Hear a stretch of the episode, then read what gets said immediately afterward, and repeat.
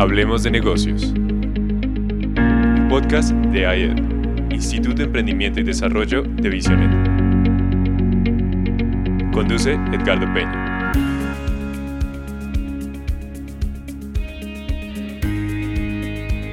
Buenas tardes, querida audiencia. Desde Bogotá, Colombia. Vamos saludando a toda nuestra gente linda que nos está siguiendo en cualquier parte del planeta, y lo digo sin pretensiones y sin exageraciones. Bienvenidos a una entrega más de Hablemos de negocios. Quiero recordarles cuál es el propósito de este programa. Este programa es uno de los productos del IED, Instituto de Emprendimiento y Desarrollo by Visionet. Aquí nosotros queremos integrar espiritualidad y negocios, queremos integrar vida espiritual y vida real Además, aprovechando esta época tan difícil, queremos dar herramientas para afrontar ese tiempo de crisis, dar ideas, dar apoyo. Así que aquí estamos todos los lunes en vivo, 6 de la tarde, hora colombiana, pero el resto de la semana nos pueden seguir en podcast en las diferentes plataformas que yo solo me sé Spotify. Bueno, creo que también está eh, Apple y, y Deezer, creo que se llama la otra. En todo caso, como ya yo supe desde hace unos días que decir podcaster está bien, entonces a todos los podcasters también nuestro saludo afectuoso. Aquí estamos juntos entonces en esta nueva entrega de este programa para ustedes. Vamos con el tema del día.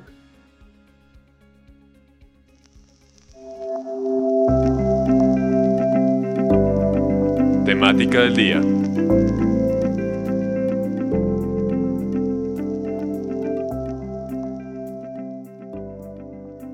Hoy queremos hablar con ustedes y entre nosotros aquí en la mesa de trabajo y con nuestra invitada de lujo. Hoy tenemos otra invitada de lujo. Nosotros sí que de verdad somos inclusivos. Esa es verdadera inclusión. Aquí están las mujeres, ¿no? En fin, tema del día, escúchenlo bien, el favor de Dios como diferenciador en el mercado. Ese es nuestro tema, sobre eso va a girar, van a girar nuestras conversaciones, nuestros aportes, nuestras ideas. Así que señores, abran sus micrófonos por favor, don William Borrero, don eh, Luis Felipe Hernández, don Juan Pablo Quintero, don Andrés David Peña. Señores, un saludito. A ver, ¿cuáles son los tipsitos? Bueno, pero antes déjenme decirles una cosa.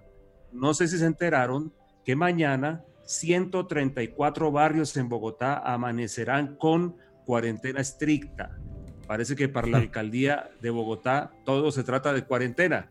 ¿Cómo la ven, señores? Un saludito y díganme qué piensan de esto y luego el tip de cada uno para que la gente se anime a quedarse con nosotros, porque si no se nos van en un ratito. Bueno, bienvenidos a todos los, nuestros oyentes. Eh, es un placer estar aquí nuevamente compartiendo este espacio.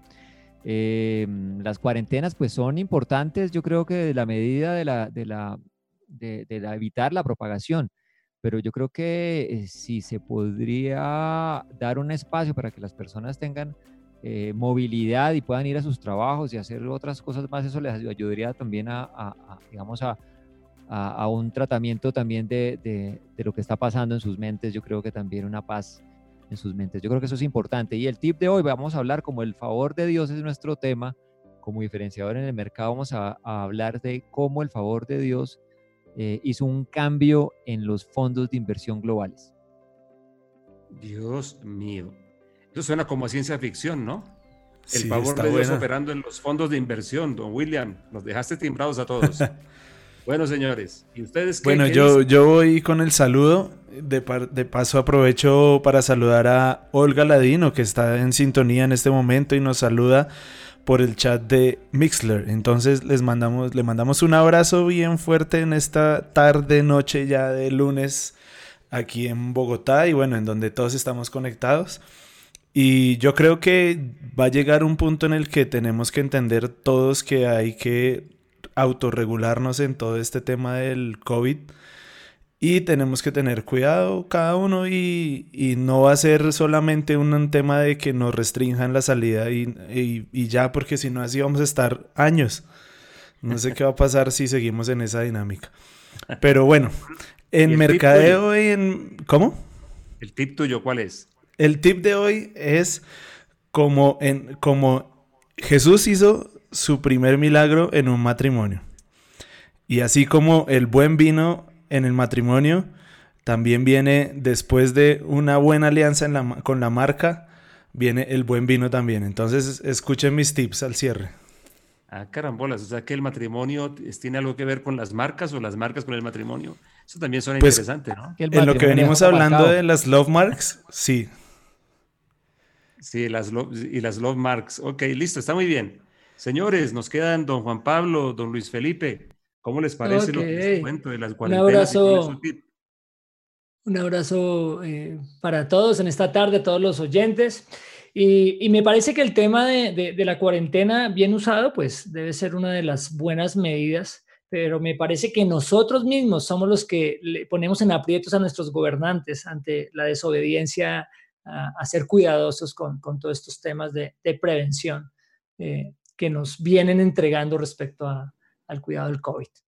Eh, hoy en nuestra sección hablaremos del comportamiento de los consumidores en los tiempos del COVID Después de tres meses de pandemia se comienzan a ver algunos indicadores sobre el comportamiento del consumo, eh, datos que definitivamente son importantes a la hora de entender mi estrategia de mercados.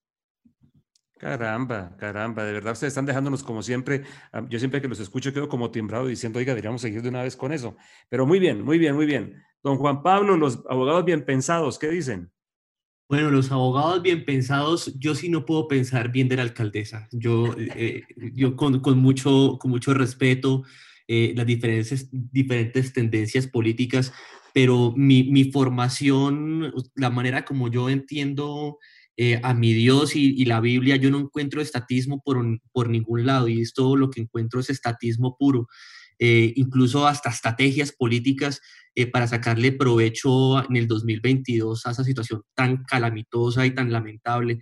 Eh, yo sí, definitivamente estoy ansioso porque nos, nos podamos poner en cintura todos, es decir, que, que, respetemos el tapabocas, que nos pongamos una careta y saquemos este país a trabajar, saquemos este país eh, a, prosperar, a, hacerlo más grande, a, que, a quienes piensan y sueñan que esto nos va a hundir, decirles todo lo contrario, esto nos va a hacer más fuertes y los que sueñan con unos colombianos pobres, poderles responder, pues somos unos colombianos ahora más ricos. Eh, y tip del día hoy, como medida para proteger esa riqueza intelectual, hoy vamos a hablar de propiedad intelectual, ya que por acá vamos a hablar bastante de marcas, vamos a hablar acerca de propiedad intelectual y cómo proteger adecuadamente una marca. Muy bien. Buenísimo. Muy bien. Yo la verdad también creo que esto de las cuarentenas, cuando, cuando a un gobernante es lo único que se le ocurre, yo digo que estamos en problemas, ¿no? Y creo que hay una agenda política detrás de todo, es todo lo que diré. Pero bueno, creo que estamos listos entonces para poder eh, meternos en el grueso de nuestro programa. Así que aquí vamos con lo siguiente. Recuerden nuestro tema de hoy, el favor de Dios como diferenciador en el mercado. Recuerden los tips que nuestra mesa de trabajo ya soltó porque más adelante nos van a ampliar todo este asunto. Por ahora sigamos entonces, avancemos en nuestro programa. Editorial con Edgardo Peña.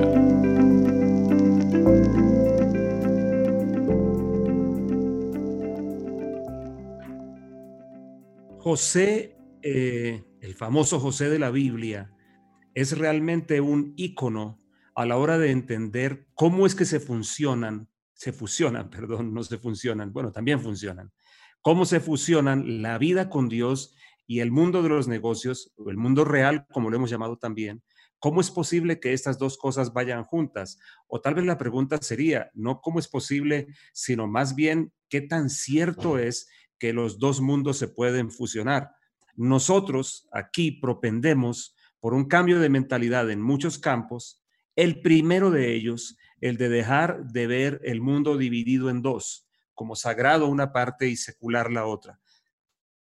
Es muy común, es una herencia cultural que tenemos en el cristianismo protestante de Occidente quizá. Es bastante común que esta división se dé, aunque parezca que no. Este asunto viene desde los griegos. Los famosos filósofos creían que las almas grandes solamente filosofaban, pensaban, echaban lo digo respetuosamente, globos al aire y el trabajo, el, el hacer era para los, las almas chiquitas, los que no tenían semejante capacidad. Y desde allí, como que se fue creando una herencia que fue pasando de una u otra forma y que nos llegó a nosotros convertida en dos mundos, donde está el mundo donde se sirve a Dios, que es el mundo de lo sagrado, y el, el, otro mundo, el que llamamos secular, donde entonces estamos como en esa especie de mal necesario, en esa especie de purgatorio terrenal para medio alistarnos y merecernos lo que viene luego. Así que José realmente es un gran ícono a la hora de interpretarlo como un hombre de fe, como un hombre de Dios, más allá de todos los, los, escenarios en los que él estuvo, y además de eso, como un tremendo administrador, como un hombre de una capacidad asombrosa en el tema de negocios y en el tema de, perdonen que lo diga de esta forma, pero creo que, creo que no estoy exagerando, de llevar la macroeconomía de la nación más poderosa de su tiempo. Es increíble lo que este caballero logró. Noé logró identificar el lenguaje de Dios para él. Noé logró identificar cuáles eran las fortalezas, habilidades mayores que Dios le había impartido y trabajar en ellas. Noé se perfeccionó, perdón, eh, José se perfeccionó, se pulió durante los años difíciles para llegar a ser un hombre que entendió mucho mejor todavía cómo su vida de fe y su vida con Dios iban a tener muchísima preponderancia en lo que sería su desempeño en los demás campos donde estuvo. Ahora, quizá alguno de los oyentes no conocerá toda la historia de José. José, un hombre favorecido por su padre. La Biblia dice, hay un relato que los intérpretes no terminan de ponerse de acuerdo, los traductores mejor, cuando dicen de José, José era un hijo al cual su padre Jacob amaba de manera especial dice que le hizo una túnica de colores. Unos traducen una túnica de colores, otros traducen que era una túnica larga, porque parece que esas eran las que eran como especiales, las de lujo, las mejores. Otros dicen que no, que era una túnica llena de accesorios. En todo caso está clarísimo que él lo vistió de una forma diferente, tal vez porque le recordaba a quien era su madre, la mujer que Jacob realmente amó, llamada Raquel, tal vez porque él lograba ver que algo había particular sobre José la historia de José comienza bien, pero se pone muy compleja porque luego sus hermanos se llenan de envidia. Como alguien lo dijo con justa razón, parece que la envidia no viene del lejano, sino del cercano. Y pues esa envidia crece a tal nivel que tratan de matarlo, finalmente lo que hacen es venderlo a un esclavo egipcio. Y allí se adentra uno en un capítulo apasionante de la Biblia, que es el capítulo 39 del libro del Génesis, que no pretendo evidentemente detallarlo aquí, sino solamente referenciarlo. José cae en las manos de un hombre llamado Potifar, que es quien lo compra. ¿Qué tiene que ver con todo esto? Me dirá alguno, Edgardo, y bueno, ¿qué tiene que ver todo esto? Por un lado, que él es una persona que se torna capaz de fusionar su vida con Dios con su vida desgraciada, disculpen la expresión, no lo estoy diciendo como ofensa a nadie, la vida de José se desgració de un día para otro, él cae en manos de Potifar, vendido por sus hermanos. Una traducción de la Biblia que es muy interesante, que es la traducción que se llama Biblia textual, describe a Potifar como matarife. Esa palabra que hoy está tan de moda en Colombia, ¿no? Que algunos la han manipulado tanto, pero a Potifar se le llama, es tal vez la única de las que yo he leído, se le llama matarife, uno de los criminales de Faraón, uno de los verdugos. Estamos hablando de un personaje que debía ser de costumbres muy difíciles, Además, también casi todas las traducciones hispanas lo llaman a él eunuco. No sabemos eunuco en el sentido que a veces se utilizaba en la Biblia como alto funcionario o eunuco literal, lo cual, en caso de ser cierto, explicaría el apetito desaforado que su mujer tenía por José, porque terminó enamorada de José después.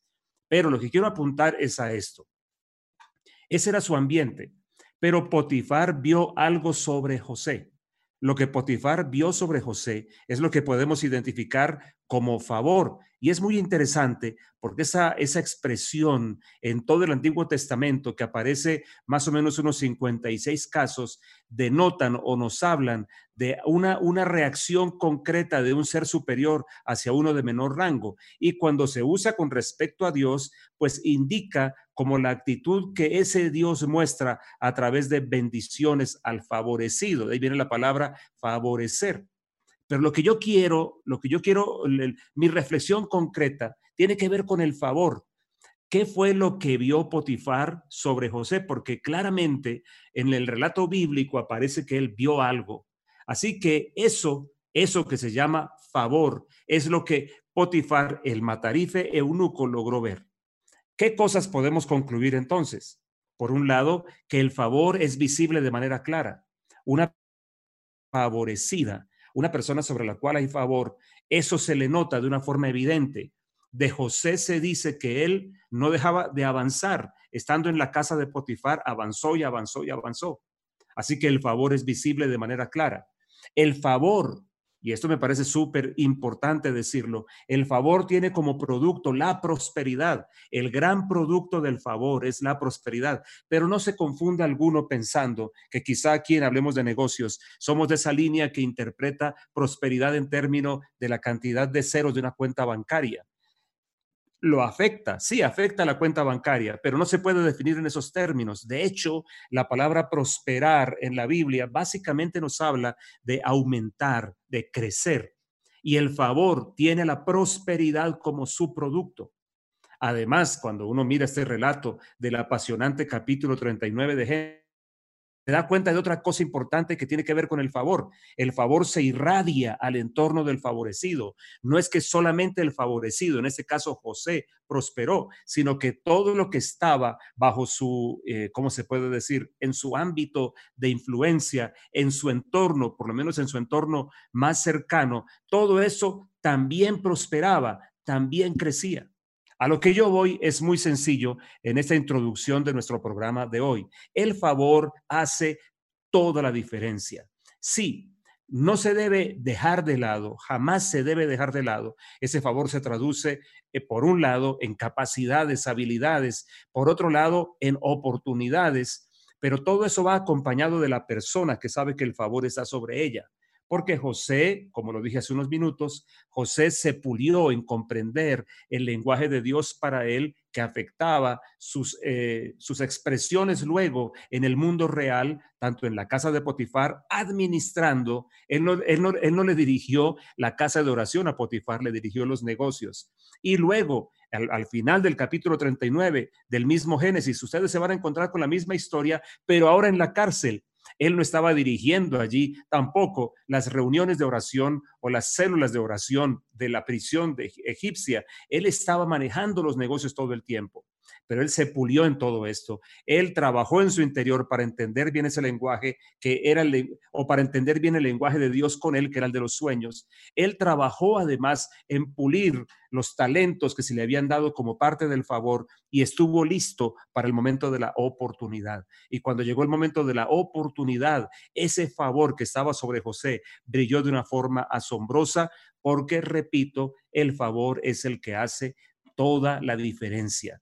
Y José definitivamente es un ícono a la hora de entender cómo es que se fusionan la vida con Dios y el mundo de los negocios y cómo es que el favor de Dios puede tener un, un impacto tan alto sobre la vida real de las personas y también en todo lo que tenga que ver con el mercado, la labor, la tarea, los negocios, el emprendimiento y todo lo demás. Muy bien, Creo que dicho esto, estamos listos para avanzar en nuestro programa y hoy creo que ha llegado el momento de presentarles a otra invitada de lujo que en un instante va a estar con nosotros. Invitado del día.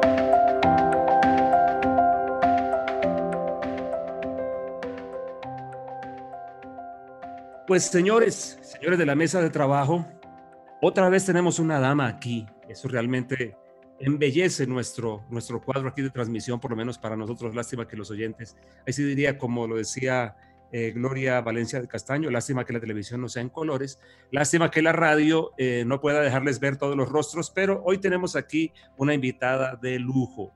Quiero presentarles a la señora Carolina Díaz Buenaventura. Y por si acaso, para que ustedes se hagan una idea de lo que tenemos aquí, les voy a decir lo siguiente. Ella es líder de desarrollo de pensamiento estratégico de medios y ella goza de una experiencia de más de 14 años en manejo de equipos de alto desempeño interdisciplinario en roles de planeación de medios, liderazgo de proyectos y servicio al cliente. esas son cosas muy relevantes en este momento. Es una profesional de alta capacidad en construcción, negociación, ejecución de tácticas, direccionamiento, administración y gestión de estrategias, con orientación al cumplimiento de objetivos comerciales de marca. Es un asunto muy, esto no es un asunto sencillo, es bien complejo, es mi comentario. Toma de decisiones bajo presión y ella responde por el buen desempeño de unidades de negocio y cumplimiento de metas dentro de las compañías. Como verán, el peso que tiene Carolina sobre sus hombros no es poco. Líder en, la implementación y control de pauta en conjunto con el equipo de trabajo a su cargo. Su labor en la organización, hasta donde entiendo, a la que pertenece, tiene que ver con proteger la relación con los clientes asignados, haciendo lo posible para que la oferta, haciendo posible mejor que la oferta de valor y producto entregado responda a los objetivos de negocio trazados y buscando siempre la integridad de los medios y del pensamiento on-off. Ella ha trabajado con clientes como Postobón, trabaja PepsiCo, Bebidas, Beringer Ingelheim, Animal Care, Coop y Drogas, Hotel Ibis, Compañía Nacional de Levaduras. Dios mío. Así que realmente estamos ante un personaje del mundo súper real, pero también es una mujer de fe. Estoy, estoy diciendo lo correcto, ¿no? Carolina, bienvenida. Una mujer de fe, una mujer que entiende su fe integrada completamente a su vida. Si estoy diciendo lo correcto o estoy exagerando. Hola Edgardo, hola mesa de trabajo, un gusto estar acompañándolos esta tarde. Sí, todo lo que dices pues me eh, hace sonrojar, nadie me ve, pero toda la gloria sea para mi Padre que está en el cielo.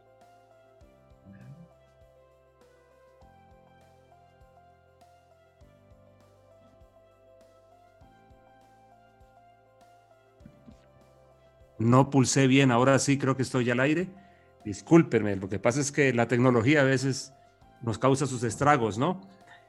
Carolina, yo dije algo de lo que tú haces. Antes, aquí está la mesa de trabajo ansiosa de caerte a preguntas, porque realmente tienes mucho que compartirnos, mucho que Hola Edgardo, hola mesa de trabajo, un gusto estar esta noche acompañándolos eh, a todos.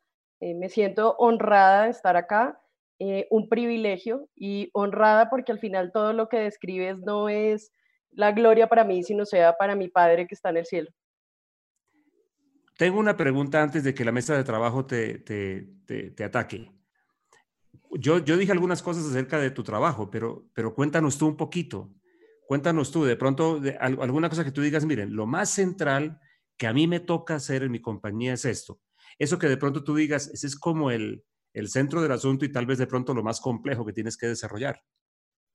Yo creo que un poco eh, el foco del rol que tengo hoy eh, está centrado en todo lo que tiene que ver con pensamiento estratégico, manejo de presupuesto, pues porque al final eh, para la agencia que trabajo y en el rol que tengo que, como les digo, es, de medios, o lo decías tú perfectamente en, la descripción que dabas, tenemos la responsabilidad de que esa administración de ese presupuesto que nos entregan sea puesta en cada uno de los medios de manera estratégica y por supuesto que ayude en la construcción eh, de valor de las marcas de cara a los consumidores y por supuesto también que cada centavo que se pone sea finamente pensado, eh, que tenga un análisis y un entendimiento detrás que ayude a que los negocios de sus clientes para los que trabajamos pues finalmente cumplan su propósito.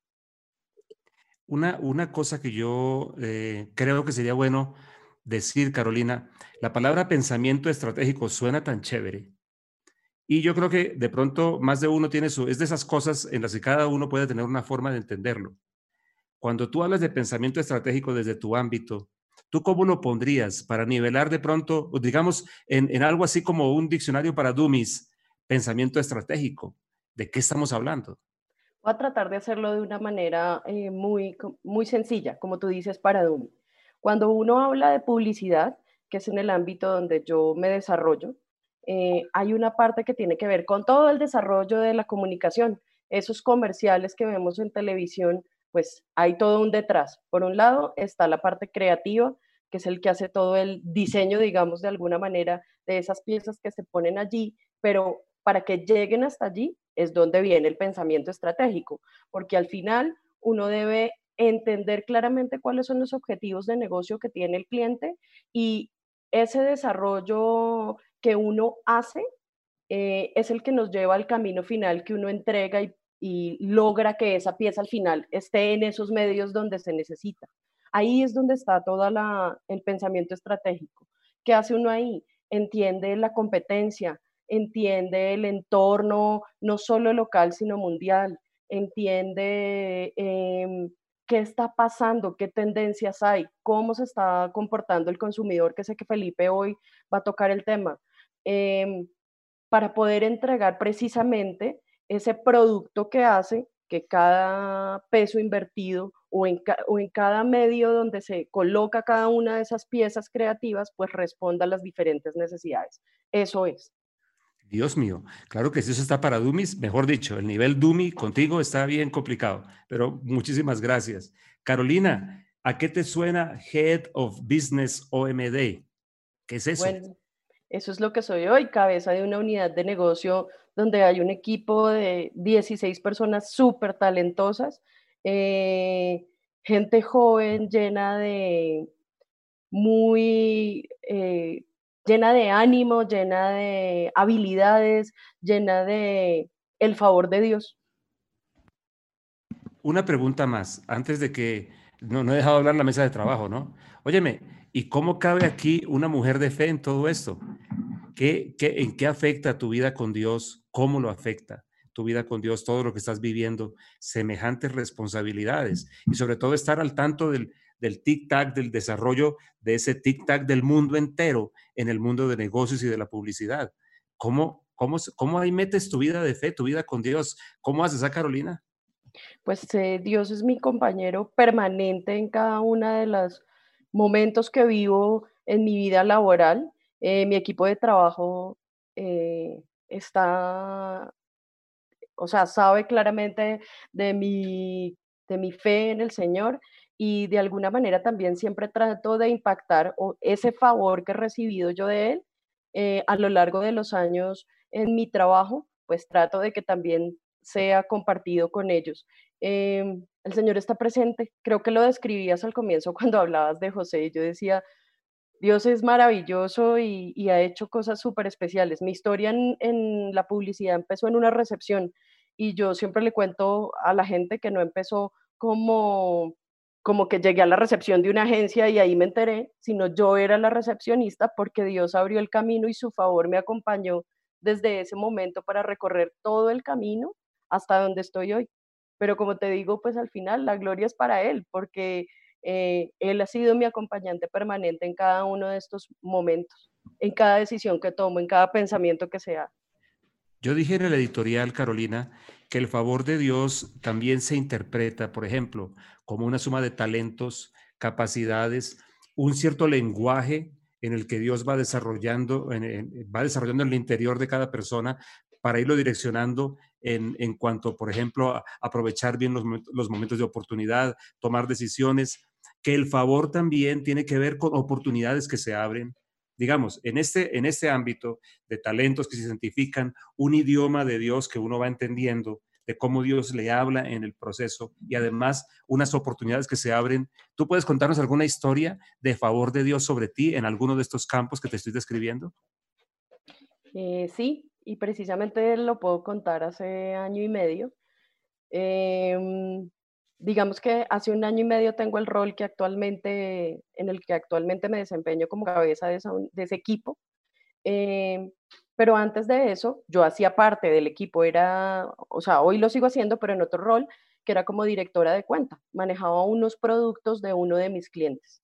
Em, yo, yo de un, un, tiempo atrás había orado y le había pedido a Dios como que me abriera el camino y precisamente durante ese tiempo cuando se dio la oportunidad, digamos, del crecimiento, del ascenso, eh, venía orándole al Señor y Él me dijo unas palabras a través eh, de ti, que fue, estábamos hablando de Moisés. Y en ese momento Moisés se volteó y le dijo a Dios, cuando estaban frente al Mar Rojo, le dijo, Señor, estoy acá frente al Mar Rojo, eh, dime qué hacer. Y Dios le contestó, ¿por qué clamas a mí si tienes tu tu vara, abre el mar y cruza. Y en ese momento eh, Dios me dio esa palabra y estaba con una de los líderes, eh, una vicepresidente de mi compañía, hablando de un tema y el Espíritu Santo en ese momento me dijo literal, levanta tu vara y abre el mar. Y ese fue el favor de Dios y yo expuse que quería la oportunidad, entonces fue como sorprendente de, ay, no sabíamos que tú la querías, sí, sí la quiero y fue en el momento perfecto porque Dios preparó todo el camino durante esos 14 años que he vivido en diferentes roles en este medio para llegar hasta donde estoy hoy. Preparó mi corazón, preparó mis capacidades, mis habilidades, eh, me preparó para poder estar sentada y liderar eh, a un grupo de personas, como digo, tan talentosas como las que hacen parte del equipo. Mira cómo funciona, mira que funciona la historia como la de José, ¿no? Unos talentos, una, un, un, idioma de Dios hablando y, particular a cada uno y unas oportunidades que se abren. Eh, Carolina, creo que dejaste enmudecida la mesa de trabajo, pero por aquí ya hay alguno que se va a arriesgar por fin a hacerte una pregunta. El señor William Borrero. William. Carolina, pues bienvenida, muy bienvenida al programa. Impresionante y, muy agradecidos con Dios por, por, tenerte acá y por escuchar esa experiencia. Yo creo que complementaria a la última pregunta, eh, si tú te pudieras mirar atrás, mirar esos 14 años atrás eh, y, e identificar esos pilares sobre los cuales caminaste durante esos 14 años que te han traído a lo que hoy en día Dios te ha puesto, ¿cuáles serían esos pilares? Uy, Willy, eh, yo creo que podría mencionar muchas cosas, pero creo que lo principal es fe e intimidad con Dios. Eh, en la medida en que se va creando una relación más, eh, donde uno se conecta más con Él y entiende que nada depende de uno, sino que todo está en sus manos y en su voluntad, pues al final las cosas se van dando y vas pudiendo adquirir conocimiento y vas pudiendo conocer personas, vas eh, pudiendo conocer de los negocios, porque al final eh, donde, tú, donde uno se desarrolla, pues empieza a conocer diferentes tipos de personas, clientes, necesidades, objetivos, eh, negocios, eh, segmentos, un montón de cosas que, con las que te vas familiarizando y precisamente esa intimidad y esa conexión y estar parado firmemente en él, en su palabra, en sus promesas, en su guía, pues es lo que al final te ayuda a seguir adelante. Muy bien, señores. ¿Quién se anima? ok, ok. Eh, Caro, tú estás en un, en, un, área que es muy importante en, este tiempo que tiene que ver con el marketing, ¿cierto? Y, has hablado de una agencia. Eh, aquí en Hablemos de Negocios, pues tenemos conectados eh, emprendedores, empresarios, gente que está en este mundo de, de, los negocios. Y quisiera que, que, nos pudieras como contar un poquito sobre dos cosas. Uno, ¿qué es una agencia? Digamos, e, esta persona pyme que, que está pensando en esto, eh, ¿para qué le sirve hoy un poco entender qué es una agencia o, a qué debería acercarse a él en, en, su intención de hacer marketing? Y, y dos, eh, que le puedas regalar unos, unos consejitos. Tú tienes una experiencia muy importante en, en manejar esas cuentas de marketing de, de las empresas. ¿Qué consejos le puedes dar a nuestros oyentes eh, en estos términos de marketing? Bueno, una agencia al final es una empresa o sí, una compañía que se encarga de resolver eh, o entregar productos de comunicación para un anunciante. No importa su tamaño, pequeño o grande. Eso es una agencia, desde diferentes frentes. En el que me desenvuelvo yo es desde medios, que es, usted me entrega la creatividad, voy a tratar de irme un poco eh, sencillo ahora sí, lo prometo, Edgar. Em, muy bien, muy bien. usted me entrega, es una transacción, usted me entrega su presupuesto y yo me encargo de hacer todo el, todo el análisis y entendimiento para decirle en qué medios debe poner su creatividad. Esa es en la parte que yo me encargo. Pero en las agencias, pues hay agencia creativa, hay diferentes frentes dentro de una agencia, dentro de la publicidad. Está la parte creativa, está la parte de medios, hay eh, mercadeo relacional, bueno, hay varias cosas, activaciones, eh, pero en realidad una agencia al final es, un, es el que la agencia se encarga de generar esa conexión entre una marca y la gente. Eso es. Ese es, el, ese es como el rol principal para decirlo de una manera muy sencilla. Y, eso, sonó clarísimo. ¿Y qué, qué tip puedo dar? Pues yo creo que para aquellos que son emprendedores, todos, todas las empresas son una marca, una marca que tiene que conectar con las personas. Y lo más importante es como que entiendan o que tengan claro con quién quieren conectar para que puedan canalizar sus esfuerzos de manera asertiva. Hoy que estamos en un boom digital, para muchas marcas, dependiendo a quién quieren llegar y con quién quieren conectar, no necesariamente digital es la base eh, o es lo único, pero sí es la base, perdón, hago la corrección. Sí se necesita.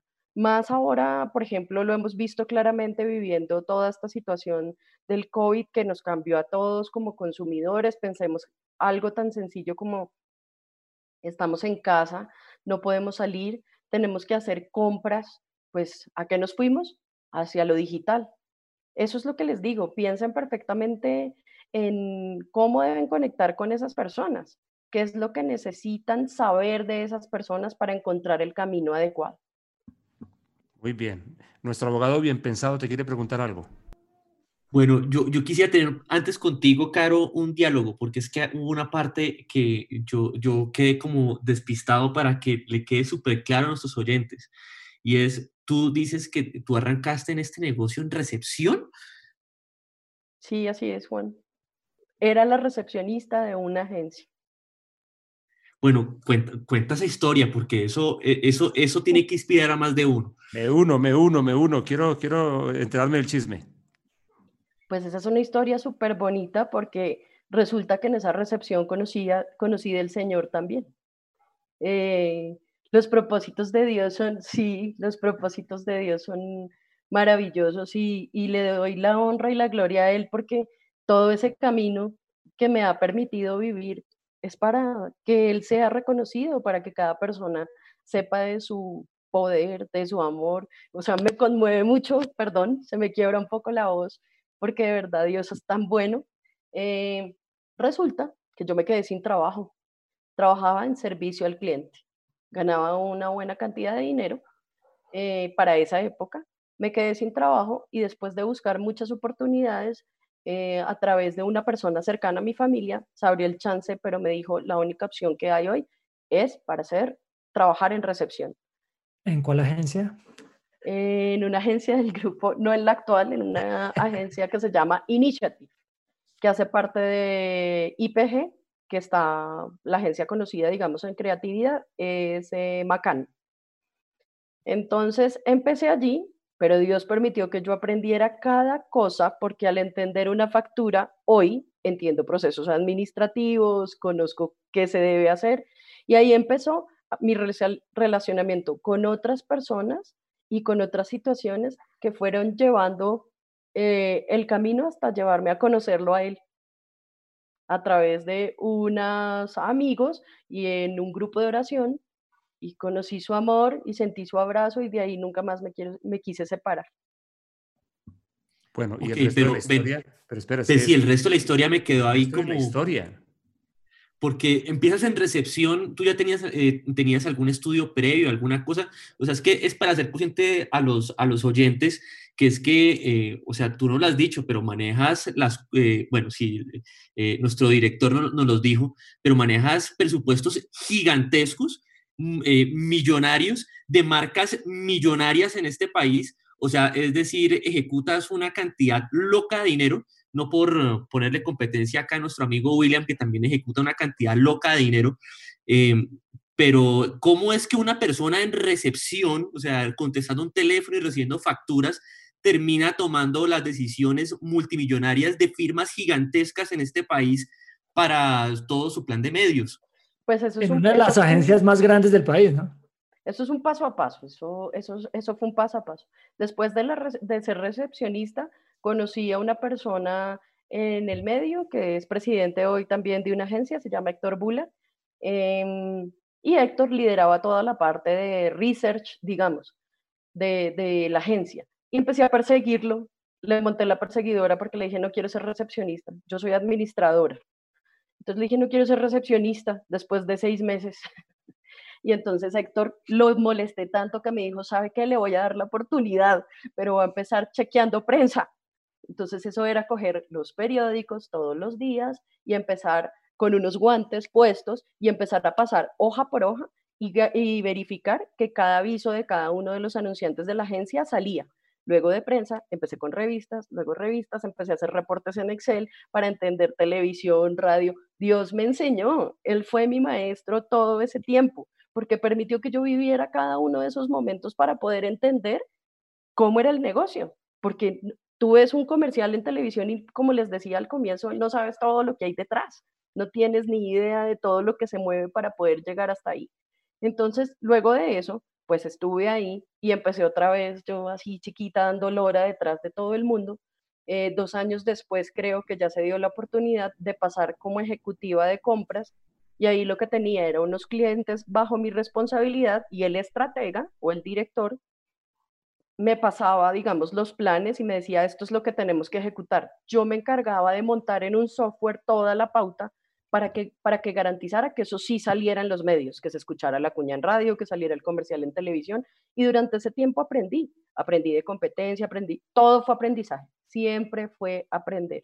Y después de eso eh, tuve el chance de empezar a comprar para uno de los anunciantes eh, grandes que hay en Colombia, que se llama Unilever. Y eso sí que fue una locura, porque me tocaba comprar pauta medida, o sea, medida en hombres pero resulta que la negociación estaba dada en mujeres, entonces tenía que cumplir objetivos eh, para mujeres y objetivos para hombres. Entonces ahí estuve un tiempo, luego se dio el chance de pasar a otra agencia donde se abrió la oportunidad de manejar otro anunciante grande que llegaba en ese momento a Colombia, que era Zap Miller. Em, en ese momento empecé a manejar las marcas premium de Zap Miller eh, y estuve ahí un año, pero yo siempre quise estar en la agencia donde estoy hoy. ¿Por qué? No sé, porque Dios tenía ese camino marcado, porque en ese momento habían, habían empezado a ser reconocidos a nivel eh, local y nivel mundial. No me jalaba el reconocimiento, sino como toda esa bagaje y toda esa eh, como estructura firme que ellos mostraban frente al segmento. Yo trabajo para Grupo Sancho hoy.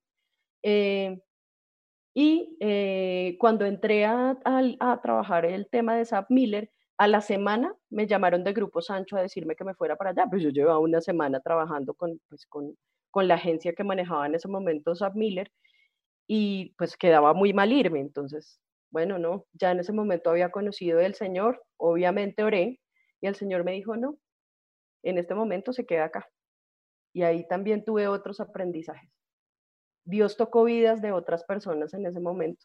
O sea, siempre lo más bonito de toda esta historia, creo yo, y siempre eso lo digo él en, en, nuestros espacios de intimidad, es yo soy tu instrumento, úsame para que tú toques a otros.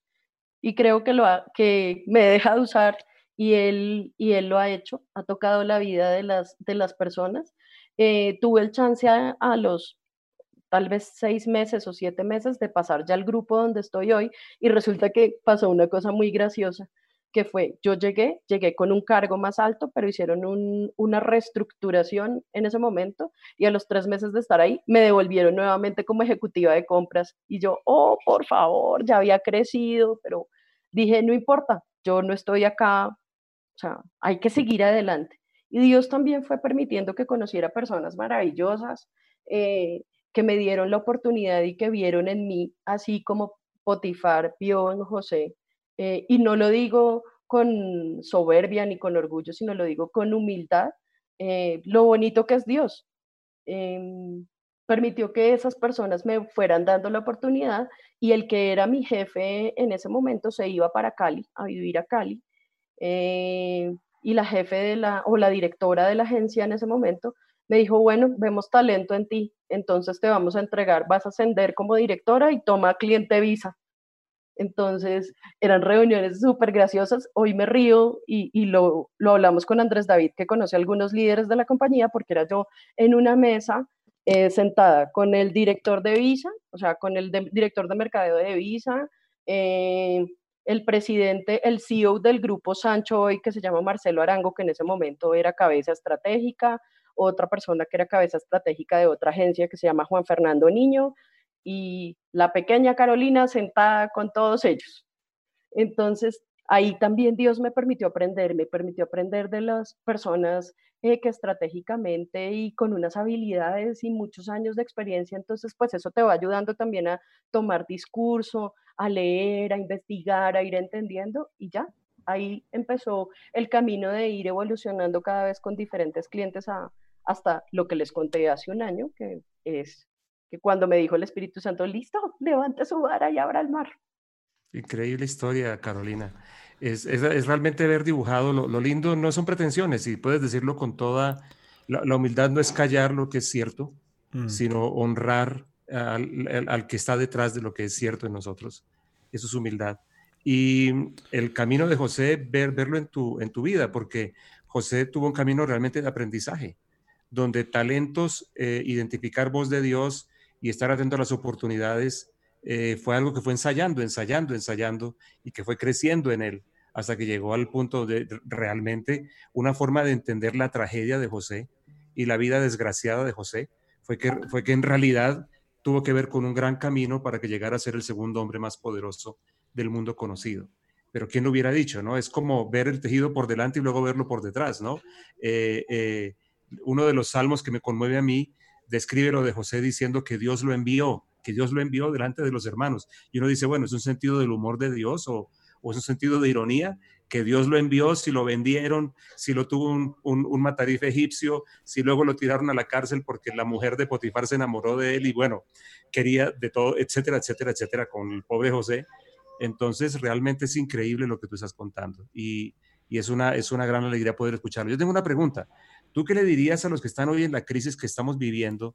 algo por hacer en este momento tan importante. Nosotros aquí le hablamos a los emprendedores o a los que tienen alma de emprendedor y están asustados o de pronto algunos están viendo que se les está deshaciendo todo. ¿Habría alguna cosa que tú digas, oiga, esto es muy importante, que de pronto estás viendo que funciona? Me parece que algo dijiste ya, pero quizá que tú pudieras precisarlo, dirigirte a ese público antes de que vayamos cerrando esta parte para seguir, porque es interesantísimo lo que estamos hablando contigo. Hay tantas cosas por decir, pero yo lo único que, le, que les eh, pido que recuerden es, Dios está ahí, Dios está con ustedes. Yo sé que uno a veces siente que no es así, eh, que a veces el silencio, eh, o uno siente que Él no habla, pero Él sí habla. Nos habla a través de diferentes personas. Hoy seguramente nos ha hablado a través de Edgardo, de la vida de, de José. A mí lo hizo a través de Moisés. él está ahí, él está listo para ayudarlos. Y si tiene, el miedo puede existir, eso digamos que es un sentimiento a veces tan complejo y que uno quisiera echarlo fuera y, y es difícil porque nuestra naturaleza no lo impide. Pero miren el miedo a la cara y díganle que Dios está con ustedes y que los va a ayudar. Escuchen su voz, oren y obedezcan, sigan su camino. Él siempre tiene trazado un excelente camino para ustedes. No, no se aparten, no se aparten ni a derecha ni a izquierda, porque saben que si ustedes hoy se apartan, al final Dios se va a encargar de, de volverlos a traer al camino, pero les va a costar más trabajo. Escúchenlo porque Dios está ahí para mostrarles por dónde quiere que Él vaya. Y si ustedes se, sienten abatidos, eh, pues el Espíritu Santo también está ahí tendiendo la mano, entregando la vara para que abran el mar rojo. Lo pueden hacer. No hay nada imposible para Él. Son palabras muy bellas, Carolina, de mucho ánimo. Carolina, no te nos vayas, queremos que te quedes con nosotros. Es realmente un, lujo tenerte hoy aquí. Eh, y ahora vamos a pasar a ver si los, los que prometieron tanto hace un ratico con los tips, que tú los escuchaste, a ver con qué nos van a salir, ¿no? Y ahora tú tomas el otro, el otro lado de la mesa de pronto, pero igual eres más que bienvenida para poder interactuar con nosotros. Entonces, todos muy listos. Recuerden que estamos en el programa Hablemos de Negocios, no se olviden de esto. Este es un producto del IED, Instituto de Emprendimiento y Desarrollo. Aquí nosotros buscamos integrar espiritualidad y negocios la vida espiritual con la vida real y también queremos dar herramientas para afrontar ese tiempo de crisis. Hoy nuestro tema es el favor de Dios como diferenciador en el mercado y hemos tenido una invitada de lujo que continuará con nosotros, Carolina Díaz Buenaventura. Señores, listos entonces, porque vamos con la siguiente sección.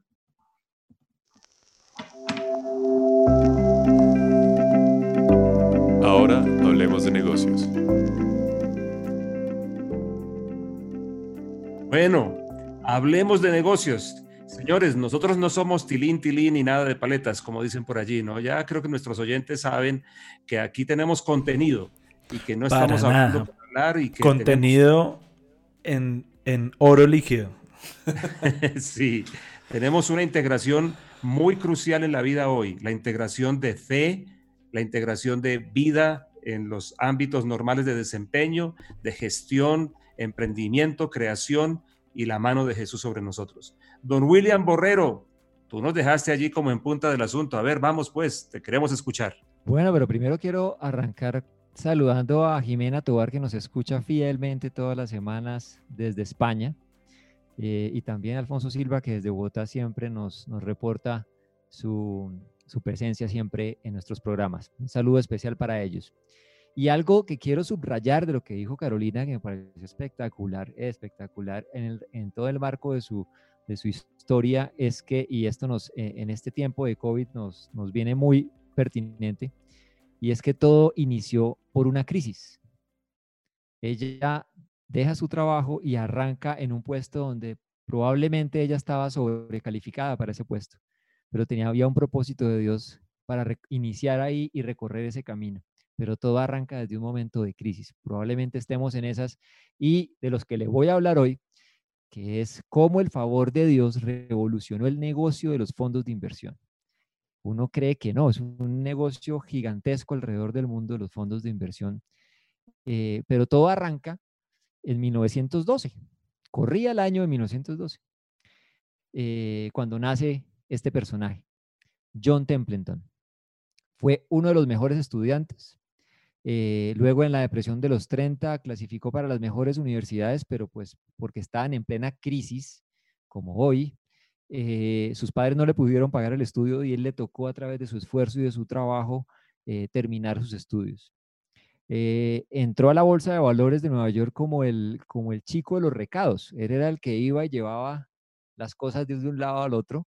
Em, y así arrancó su, historia de, de, inversión. Luego en 1900, más o menos 40 y, terminando los 40, crea su propia compañía que luego vende en 1962 ya de fondos de inversión.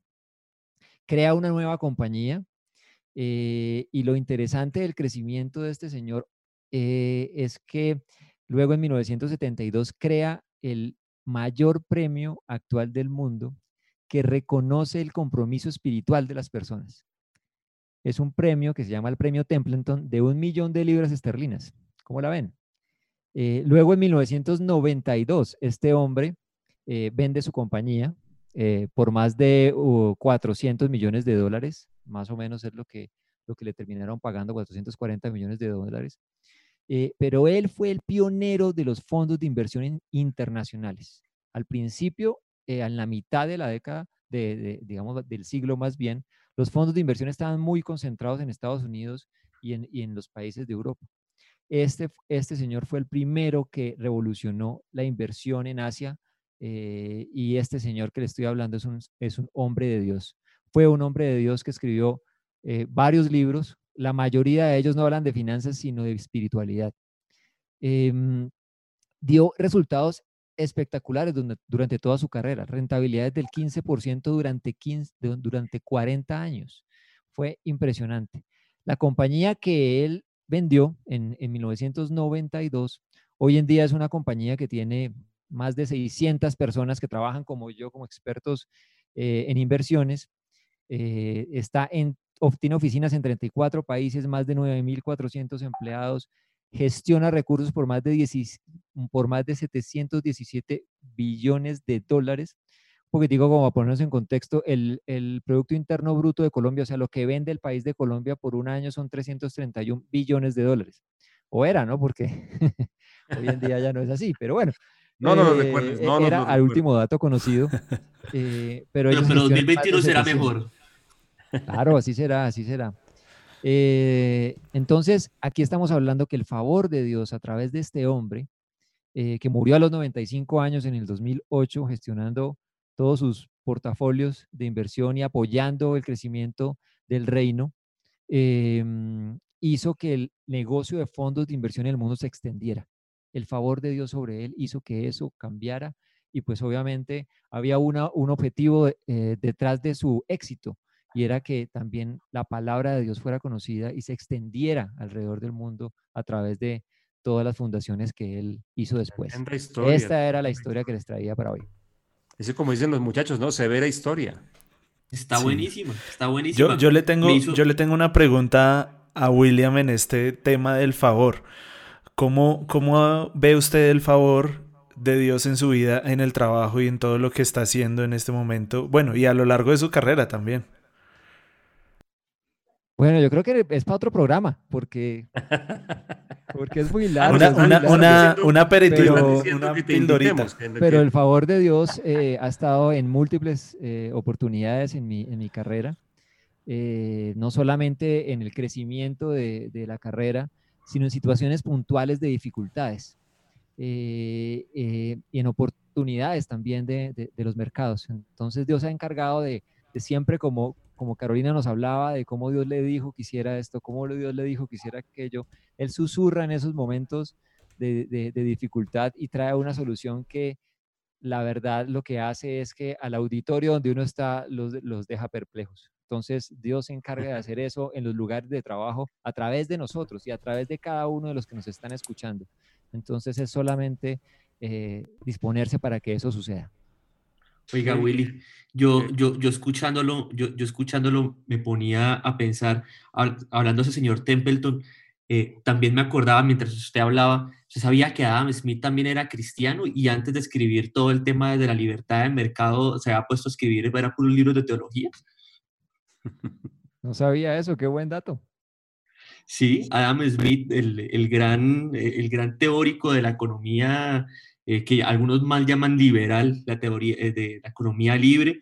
Eh, él, antes de su publicación sobre toda la teoría económica, antes escribía sobre teología y era un hombre también de una fe impresionante como, como dato. Esa es la prueba de que, como le hemos dicho muchas veces en nuestro programa, hay mucha más teología debajo de la vida normal de la gente de lo que la gente alcanza a imaginarse. Quiero terminar solamente diciendo cómo a este señor lo terminaron catalogando en la historia de los mercados de capitales del mundo y fue como el uno de los dos mejores seleccionadores de acciones de la historia. Entonces la pregunta es, ¿quién le decía qué acciones comprar a este señor? Dios, Dios, yo sé, yo buena Pregunta, buena pregunta, buena Buena, buena, bueno dejar eso así al aire. Además, un hombre que se convierte en, socio de Dios para financiar las causas de Dios en el mundo, que también es parte de, una, una, gran parte de todo este tema. Muchas gracias, William, muchas gracias. Don Luis Felipe, estamos esperando por ti. Ok, pues eh, hablando del favor de Dios, que nos permite ver esas oportunidades y actuar de manera estratégica, pues eh, quería traer aquí unos, unos datos sobre el comportamiento de los consumidores en estos tres meses de pandemia, porque ya comienzan a darse unos números interesantes que, que son relevantes para nosotros. Nosotros hemos hablado aquí eh, en Hablemos de Negocios eh, que las pymes estratégicas deben monitorear el mercado, ¿no? porque hacia dónde van nuestros clientes, esa hacia allá debe apuntar nuestra dirección. Y, una de las cosas que definitivamente ha generado la pandemia eh, es que ha empujado una transformación digital.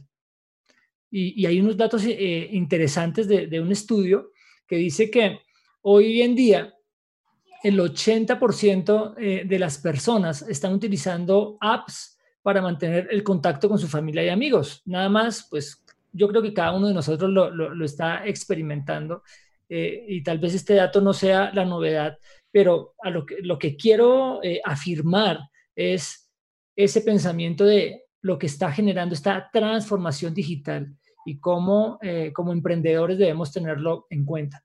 Y hay unos datos interesantes respecto al consumo. El 60% de los colombianos está buscando comprar por Internet. En su día a día están buscando qué comprar por Internet. Y eh, eh, el 34% de ellos comparte las ofertas con sus contactos. Eh, el 50 está comprando eh, pues mucho más, es decir, que, que ese comportamiento de compra por Internet eh, pues ha aumentado claramente por, por, por, todo lo que ha empujado esta, esta pandemia. Y por lo menos el 45% de ellos está haciendo una compra en la semana. Yo por lo menos no volví a salir a hacer mercado. Yo todo resulto comprándolo ahora por internet. Le toca bajar uno a los domicilios, pero, pero, pero eh, todas estas plataformas están ahí disponibles. Entonces, lo que más ha venido creciendo en esta dirección es el e-commerce, ¿sí? que es el comercio electrónico a través de los celulares, por, por, el acceso que tiene cada uno de ellos, a, cada uno de nosotros, pues, a los celulares. Y y también este informe habla de la satisfacción. El 68% de las personas están satisfechas con las compras que está realizando de sus productos y sobre todo los midieron estos productos de, primera necesidad. Y el 62% está satisfecho con los demás objetos que resulta comprando. Tiene que ver con ropa, con libros, con electrodomésticos. Lo que más ha crecido de las cosas que antes no se compraban eh, eh, fácilmente por internet son los dulces, los chocolates, los snacks, que crecieron en un 170%, las gaseosas el 200%. Estamos engordando. Yo compro el café, yo compro el café en línea.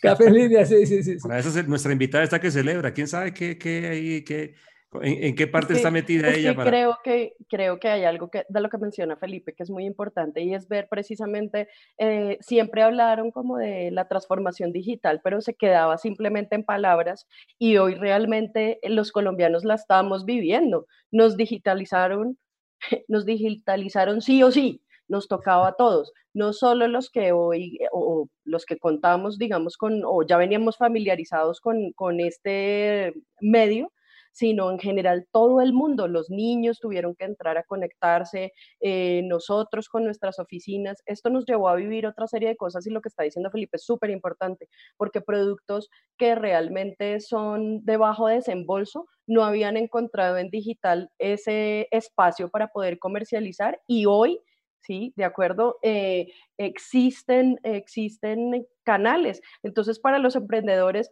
vean el mundo digital no como un mecanismo base para empezar a acercarse a, esas, a esos clientes con los que quieren conectar. Si un dulce básico lo puede hacer y existen, perdón que, me meta acá, pero existen muchas em, formación de, grandes em, plataformas digitales que ofrecen la, la posibilidad de amplificar contenidos a través de ellas como Facebook o Google, que entregan eh, cursos para poder eh, formarse un poco en cómo hacerlo y dentro de esos cursos también online, que son muchos de ellos gratuitos, obviamente otros no, eh, pues dan como un abrebocas a cómo empezar a dar el paso a paso.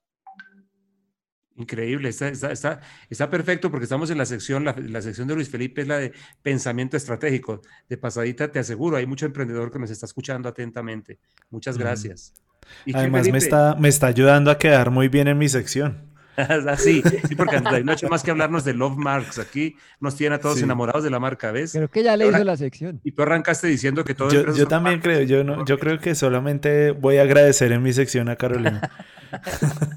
Luis Felipe, ¿y algo para aquí, también, aquí, también, hay un dato muy bueno, no, no solo está en los productos de engorde. los productos de dieta también han aumentado sus ventas en el 65%. ahí también. Ahí también. en este proceso de digitalización, de, comenzar como emprendedores a, a, tener la digitalización presente, hay unos datos muy especiales que tienen que ver con en qué ¿En qué se está basando la decisión de compra de, los consumidores? El 35% de, este, de, lo que dice este estudio es que el 35% hablan de calidad, el 21% el precio, el 19% el plazo de entrega y el costo de entrega. Y lo que ha generado insatisfacción en el 36% de esta medida fueron los costos de envío, que eso ha sido un poquito el tema de, esto, eh, la logística y los costos que esto genera y los plazos, los plazos de entrega. ¿Y qué tal? Eh, esto es comportamiento. Luis Felipe, ¿y qué tal el consumo de, equipos electrónicos para transmisión por radio? ¿Cómo está eso? Eso de, la compra de micrófonos y cosas así para poder transmitir mejor. ¿Ese mercado Aumentó un 100%. Ha aumentado, sí, sí, sí, ha aumentado. Se, nota en el, como salen las ondas testimonio de consumo propio. sí, sí, sí. Entonces, bueno, pues estos comportamientos eh, seguirán en crecimiento porque esto no es algo de corto plazo y eso tenemos que tener la claridad cuando estamos viendo hacia dónde va el mercado, hacia dónde va el mercado, hacia dónde van nuestros consumidores. El presidente y otras voces calificadas lo han venido ratificando. Esto no va a ser de tres meses más ni de 15 días en 15 días. Eh, eh, se ha hablado ya de junio del próximo año. Hoy en estos días también salió la, la OPS, la Organización Panamericana de la Salud, a decir que por lo menos en los próximos dos años estaremos con comportamientos similares respecto al COVID. Y, y, y, en cuarentenas, si fuera en voz de... Ay Dios, ay Dios. No, le des más ideas a la alcaldesa que no sabe si hablar de cuarentenas. No, lo importante es el negocio de la logística, y hay una oportunidad impresionante. Entonces, pues precisamente eso, ¿para qué son importantes todos estos datos? Es porque definitivamente debo caminar en la digitalización de mi negocio, ¿sí? Debo comenzar esa incorporación de la tecnología de una manera muy seria, como una de las oportunidades que nos acerca este tiempo. Y puede ir desde lo sencillo hasta hacer un e-commerce y que cada uno de nuestros, de nuestros negocios lo vayamos pensando en esa dirección, porque es que llegaron para quedarse. Algunos están comenzando hablando desde lo sencillo por WhatsApp, eh, pero no, puedes quedarte ahí, no puedes quedarte tal vez solo en, en alguna de las redes de una manera tan, tan artesanal. Como nos decía Carolina, hay cursos, hay diferentes cosas y es que tu presupuesto comience a, a, a tocar este tema de, de, la digitalización. ¿Qué cosas importantes tener en cuenta? Pues el contacto con el cliente, la respuesta oportuna, la disponibilidad, el cumplimiento, medios de pago, logística y pues unas buenas publicaciones, porque ahí es donde estás vendiendo. Tienes a un clic esa publicación para atraer nuevos clientes. Entonces, entender los nuevos hábitos de consumo, pues será clave para aprovechar estas nuevas oportunidades del mercado. Caramba. Muy bien, don Luis Felipe. Bueno, don Juan Pablo Quintero, a nombre de los abogados bien pensados. Bueno, no, los abogados bien pensados tenemos, uy, la agenda ahorita está pesada. Lo primero es agradecer mucho a la audiencia que nos está siguiendo en este momento. Eh, si les gusta el programa, por favor, compártanlo. Eh, eso está dirigido para todo tipo de audiencia. Eh, lo un, otro... Un, paréntesis, ¿por qué no dejamos que Andrés David diga en este momento, antes de que tú hagas su intervención, dónde es que vamos? Los podcasts, porque tú sí sabes decir eso claritico. Yo, yo sé Spotify y Apple y a duras penas y ya. Bueno, aprovechamos para saludar a Javier Quimbayo, a Federico Torres y a Jaime Gacharná, que dice que le manda un saludo especial a nuestra invitada de hoy y con quien compartió algunos escenarios en Postobón también, dice. Y bueno, eh, para poder escuchar nuestros programas, eh, estamos en tres plataformas en este momento de podcast. Una de ellas es Apple Podcast, Spotify, Deezer. Y estamos próximamente a estar en Google Podcast. Entonces, cada vez más fácil que nos puedan encontrar. Siempre nos van a encontrar bajo la emisora de la Iglesia La Casa la Casa Radio, entonces buscan la Casa guion Adoración para las Naciones y ahí van a encontrar nuestros programas, entre otros contenidos de la Casa Radio. Perdón, doctor Juan Pablo. Pues. No, no, no, no. Eh, eh, eh, yo feliz de que me invadan el escenario. bueno, lo otro, Caro, darte mucho las gracias también por estar con nosotros. Mira, tú no te imaginas lo que mis suegros me han estado escribiendo y te voy a decir por qué. Mis suegros se conocieron, ellos dos son publicistas y se conocieron en una agencia de publicidad y todo lo que has contado para ellos ha sido música a sus oídos, ha sido totalmente inspiradora hoy y eso no han dejado de comentar porque es que además luego que salieron de la agencia de publicidad empezaron a trabajar con Unilever en un proyecto familiar gigantesco que luego emprendieron. Entonces están felices escuchándote. Así que muchísimas, muchísimas gracias. Y dentro de eso, yo solamente de paso, Juan Pablo ganó matripuntos ahí. Exacto, él lo está haciendo, él está haciendo esto, es una buena inversión, pero está bien. Políticamente correcto, un abogado políticamente correcto. Te damos el permiso de tipo de cosas, dale pues. Bueno, y lo otro que yo, que yo quería hacer observación sobre lo que nos contó Caro es una cosa que me quedó a mí totalmente enclavado en el corazón y fue el hecho de ella cómo habla de su equipo de trabajo. Yo quedé totalmente tocado con eso. Ella eh, habla de la dignidad de ellos eh, ella es claramente cristiana, pero nunca le escuché mientras, mientras estuvo hablando que esos mundanos o esos puercos o esa, esa gente horrible, no, todo lo contrario. Un equipo de trabajo absolutamente digno, un equipo de trabajo muy capaz. Y yo creo que parte del crecimiento de ella desde la recepción hasta el punto en el que está eh, en este instante tiene que ver con poder ver la dignidad de las personas, poderse conectar bien. Incluso ella estuvo hablando de cómo le, emprendió el Cirilí al, al, presidente de la compañía. Eh, eso habla muy bien de ella, de poderse compenetrar muy bien con su equipo de trabajo y, y poder ver y amar las personas con las que trabaja. Yo creo que eso es tremendamente importante. Y ya entrando entonces en el tema legal, Hemos Juan estado... Pablo, Juan, Pablo hoy está en una florería, pero así es altísima, ¿no? Yo no sé qué es lo que está buscando nuestro abogado de lujo. Óyeme, del tip, ¿tienes, tienes por, lo, del Sirirí. Ya, ya. Es que el tip, el tip, el tip, de, el tip del día de hoy precisamente estábamos hablando acerca de las marcas. Eh, entonces, no solamente eh, se trata de, de comercializarlas, eh, de emprender un buen plan estratégico sobre ellas, sino que los abogados atrás eh, estamos protegiéndolas. Y eso es muy importante. No sé, yo me acuerdo en Bucaramanga, no sé si todavía existe ese establecimiento, pero yo me acuerdo que había un establecimiento por ahí cerca de donde yo vivía que se llamaba Pat Donalds. Imagínense ustedes eso.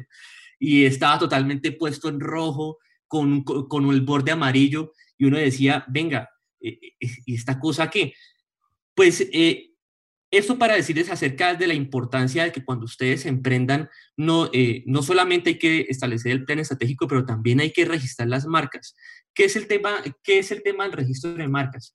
Bueno, el registro de marcas se encuentra eh, regulado, hoy en día es una regulación andina, quiere decir que no es una norma nacional, sino que es una norma que involucra las naciones boliviana, peruana, ecuatoriana, colombiana y con alguna incidencia antes en Venezuela nosotros nos regimos para materia de propiedad intelectual, es por una decisión andina, que eso qué, efecto práctico tiene. Cuando yo eh, registro una marca en Colombia, también queda automáticamente protegida en esas naciones. No hay que hacer eh, trámites eh, tremendamente burocráticos en, otros, en otros países. ¿Y qué es la importancia? la importancia es que una vez yo registro mi marca, se genera una protección porque, digamos, para efectos de que no me pirateen, que no utilicen mi nombre de manera inadecuada. Eh, yo conozco un colegio súper prestigioso y que valga la pena hacer la cuña, un colegio súper prestigioso en la ciudad de Bogotá con unos egresados de altísima calidad, súper exitosos, a, las, a los cuales eh, a ese colegio eh, cogen y la gente compra uniformes piratas con el signo puesto, un, un, signo que está claramente le pertenece a ese colegio y como que uno dice, pues no pasa nada. Pues eh, claramente nuestra audiencia se podrá dar cuenta que me estoy refiriendo a Beth Shalom Gimnasio Campestre y como su abogado yo les puedo ir diciendo que parte de la protección de marcas tiene que ver también entonces con no comprar cosas que no van en contra de la ley. Hay gente que se explota las marcas construidas con el sudor de las personas por muchos años de manera gratuita. Eh, eso para decirles que ustedes también pueden hacer eso. Eh, no, eh, utilizar marcas que no son propias ni que están licenciadas también es delito. Entonces, no solamente nos protege la ley civil, sino también la legislación penal a esas personas que no solamente producen, sino que son cómplices en todo el tema de defraudación marcaria. Así que ánimo a registrar sus marcas en la Superintendencia de Industria y Comercio. Es un trámite muy sencillo, eh, siempre y cuando no tenga algún conflicto de similitud con otra marca. Traten de ser muy originales pero si ustedes son lo suficientemente originales, el trámite va a ser muy sencillo y la ley los va a permitir protegerse de personas de mala fe que quieren eh, lucrarse de su propio esfuerzo. Juanpa, ¿y es muy costoso? No, no, el, el trámite de registro de marcas eh, hoy en día está en línea, está alrededor del millón doscientos por marca y una segunda marca por ahí por los 800 mil pesos y hay una protección de alrededor de 10 años.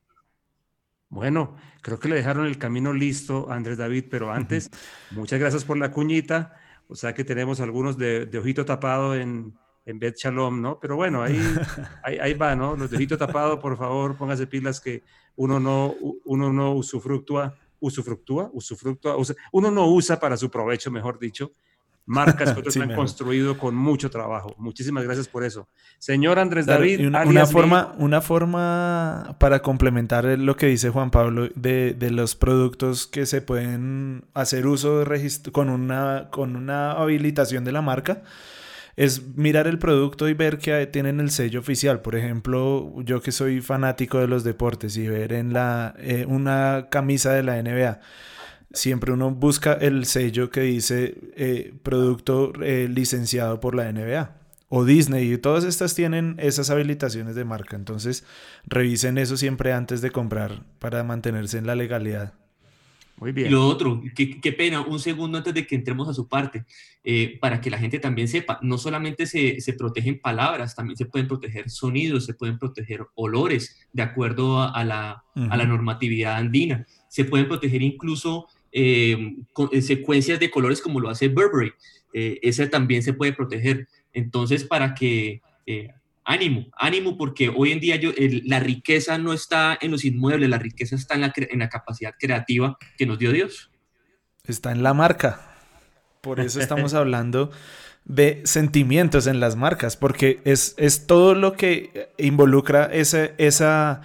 ¿Qué tal esa entrada a mi sección? Ah? No, pues te la, te la dejaron perfecta, te la dejaron Precisamente por eso es que estamos hablando de marcas que producen sentimientos y por eso se registran todas estas cosas, porque en el momento de que alguien quiera imitar mi marca, imitar mi sentimiento, imitar mis cosas, pues ya está limitado ahí. Desde olores sonidos, imágenes, tipos de letra, todo eso se puede registrar y debería registrarse. Si uno está planeando ese camino largo de, crecer como marca, de crecer como empresa, uno debe necesariamente eh, registrar sus marcas y sus, y sus productos. Bueno, como les dije, eh, el primer milagro, perdón que, lo compare, pero de pronto es un poquito eh, para algunos irrespetuosa la comparación.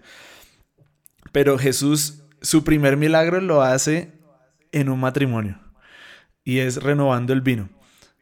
Hace que el agua se convierta en vino. Para los que de pronto de nuestros oyentes no conocen mucho de esto, Jesús hace su primer milagro en medio de un matrimonio donde se acaba el vino y la gente cuando Jesús hace este milagro reconocen que hay un mejor vino ahora.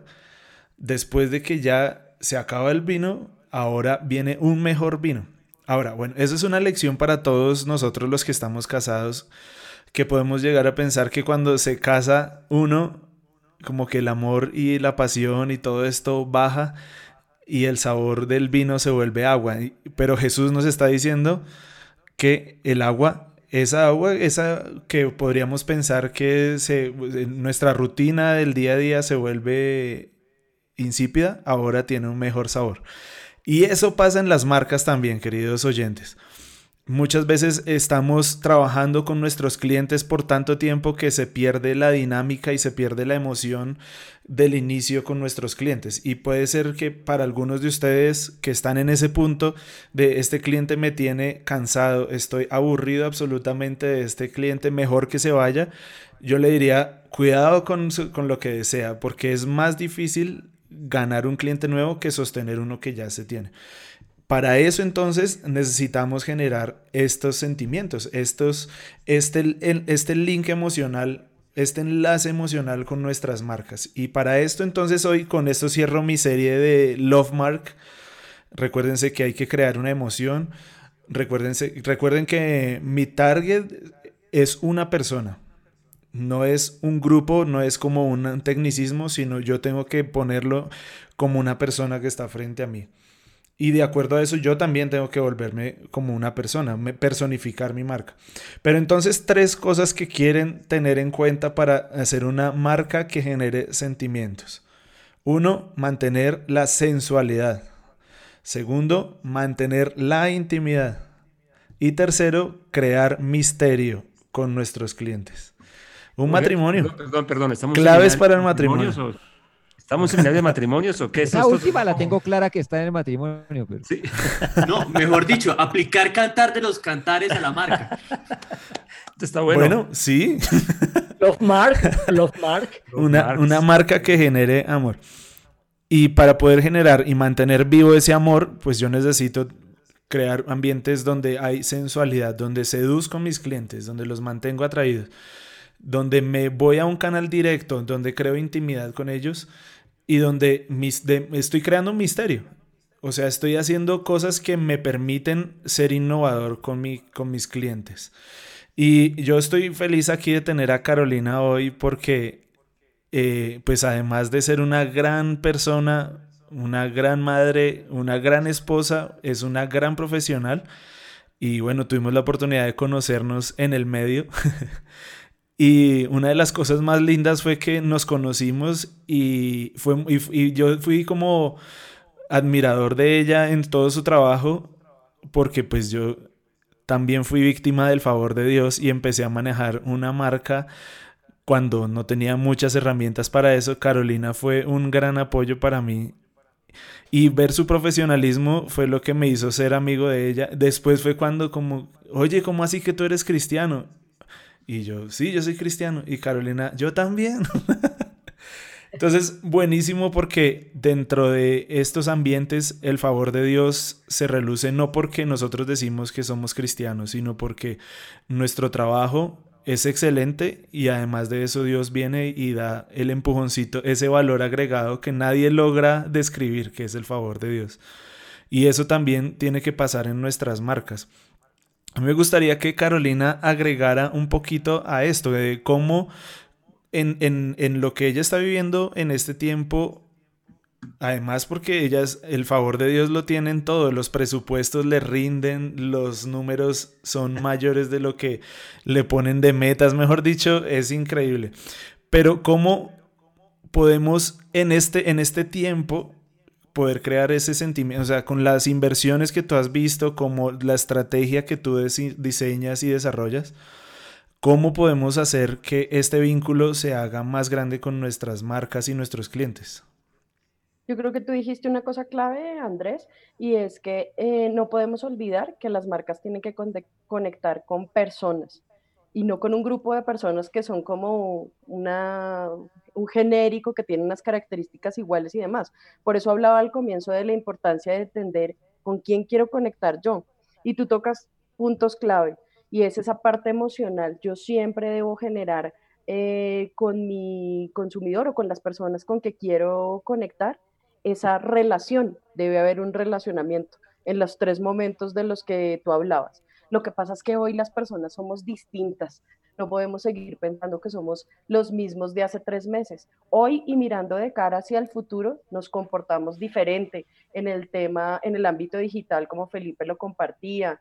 Eh, en la manera como mesurada, digamos, como manejamos un poco los gastos hoy, aunque han crecido cifras y aplaudía porque eh, cuando hablabas de gaseosas, pues me pongo de alguna manera feliz porque es el negocio donde estoy. Aprovecho para darle un saludo a Jaime Gacharná, que eh, también trabajó para este, para este segmento de mercado. Pero creo que conectar con la gente y hacer que la marca realmente sea amada, no importa que sean muchas personas, pero sí que la gente que esté eh, sea leal. Y pongo un ejemplo que, como le sucedió a Apple, que Apple no estaría hoy si no hubiera conectado con esos consumidores que eran leales a la marca.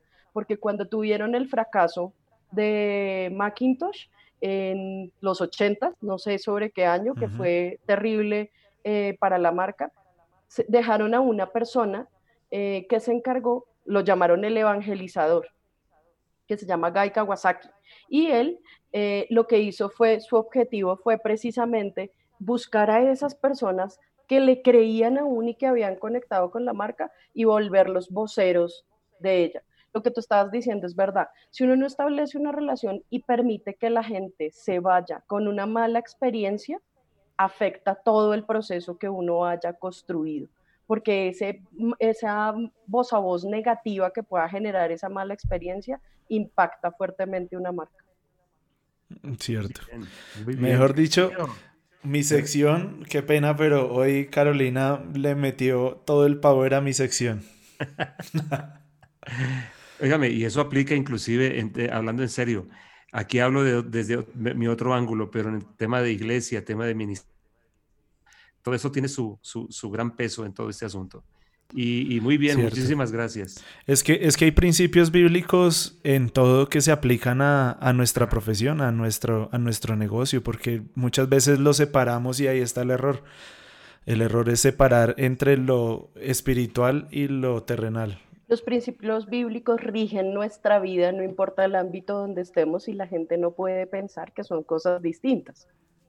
Muy bien dicho. Es una sola cosa. Muy bien dicho, Carolina. Es parte de lo que queremos, ese pensamiento que tú has atacado en este momento, queremos destruirlo nosotros, esa división, porque es una separación dañina y es incorrecta. Muchísimas gracias. Bueno, yo creo que los oyentes, otra vez decimos en buen colombiano, el que quieran más, que le piquen caña. Dios mío, cada programa de estos es increíble. ¿Dónde es que vamos? ¿Cómo? Eh, ¿Nos puedes repetir, Andrés David?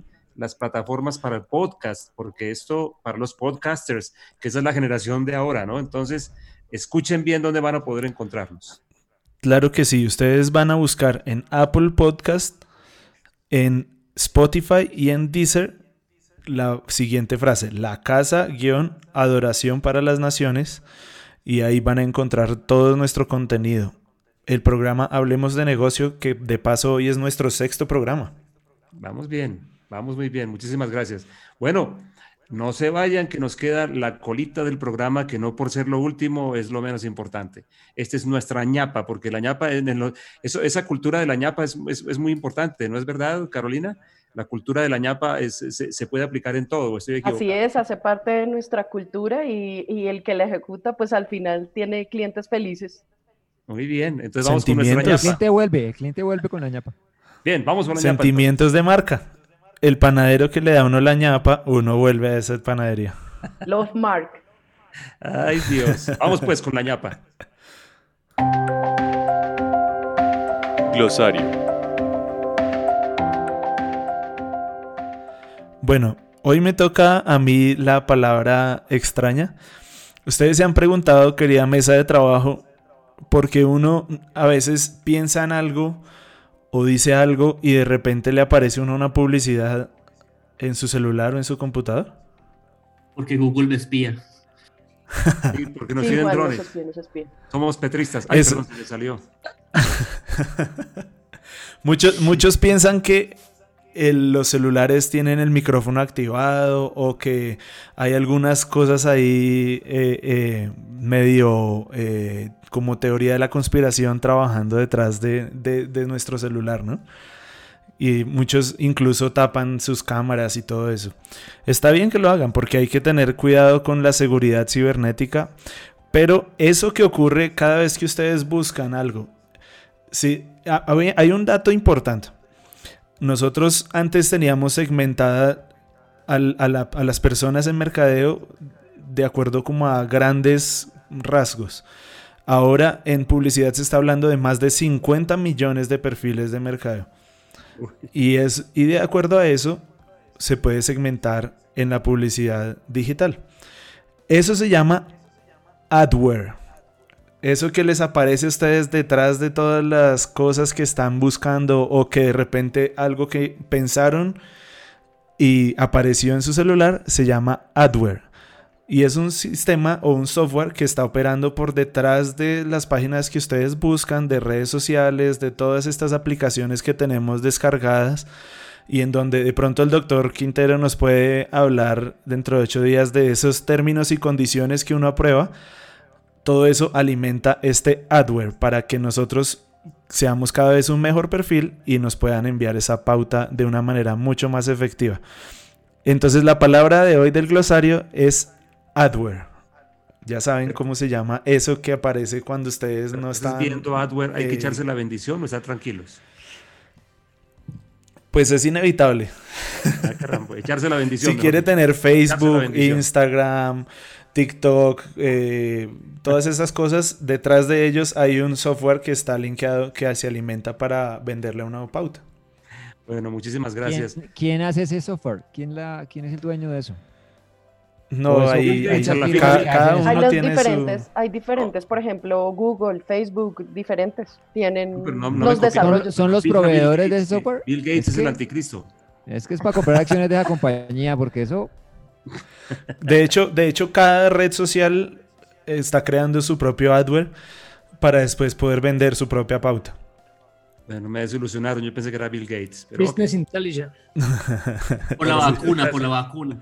El AdWords viene de la vacuna. Exacto, exacto, Bill Gates. Exacto, Bill pero, Gates- pero ahí, ahí no podemos hacer mucho. Si queremos estar conectados en redes sociales y eso, pues vamos a tener que aceptar que hay un adware ahí conectado Lo dicho. a lo que nosotros estamos haciendo. Lo dicho, hay que echarse la bendición y ya. Ok.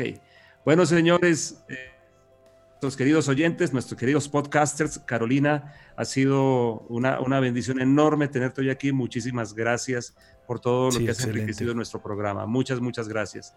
Señores, ustedes están escuchando ya el cierre de Hablemos de Negocios. Señores y señoras, perdón. Este es un producto del IED, Instituto de Emprendimiento y Desarrollo.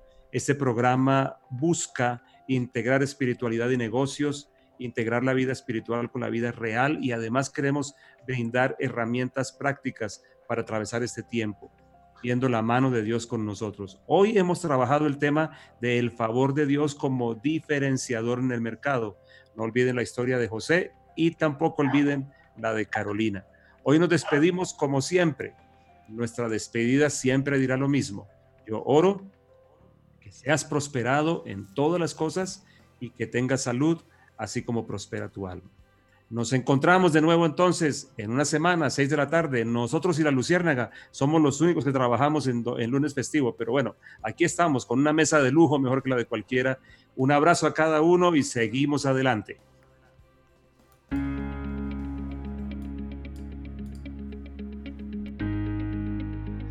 Hablemos de negocios.